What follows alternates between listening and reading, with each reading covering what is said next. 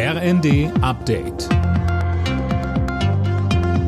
Stündlich neu. Auf den Punkt informiert. Ich bin Dirk Jostes. Guten Morgen. Über die geplante Laufzeitverlängerung der drei verbliebenen AKW in Deutschland stimmt heute der Bundestag ab. Geplant ist, dass die drei Meiler angesichts der Energiekrise noch bis Mitte April kommenden Jahres weiterlaufen. Der DFB-Kader für die Fußball-WM in Katar steht und normalerweise müsste jetzt eine Woche vor dem Start langsam das ganze Land in WM-Stimmung kommen. So richtig Bewegung kommt aber nicht in die Sache.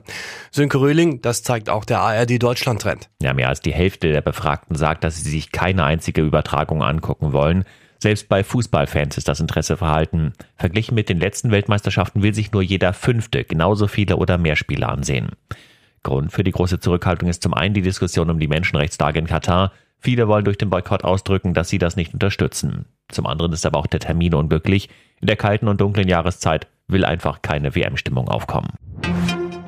Bei einem Messerangriff in Brüssel ist ein Polizist getötet worden. Ein Mann hatte auf ihn und seinen Kollegen am Abend eingestochen.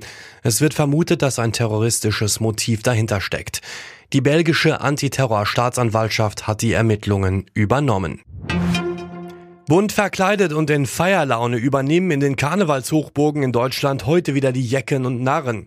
Unter anderem in Köln werden Zehntausende Menschen erwartet, Alina Tribold. Nach zwei Jahren mit drastischen Corona-Einschnitten wird die neue Session heute pünktlich um 11.11 Uhr wieder ohne Maßnahmen eingeläutet. Die Karnevalsvereine sind optimistisch, dass das bis Aschermittwoch auch so bleibt. Unter anderem in Köln machen sich viele Vereine aber Sorgen um den Kartenverkauf für die traditionellen Sitzungen und Partys in der fünften Jahreszeit. Der lief angesichts der Inflationssorgen der Menschen nämlich bisher eher schleppend.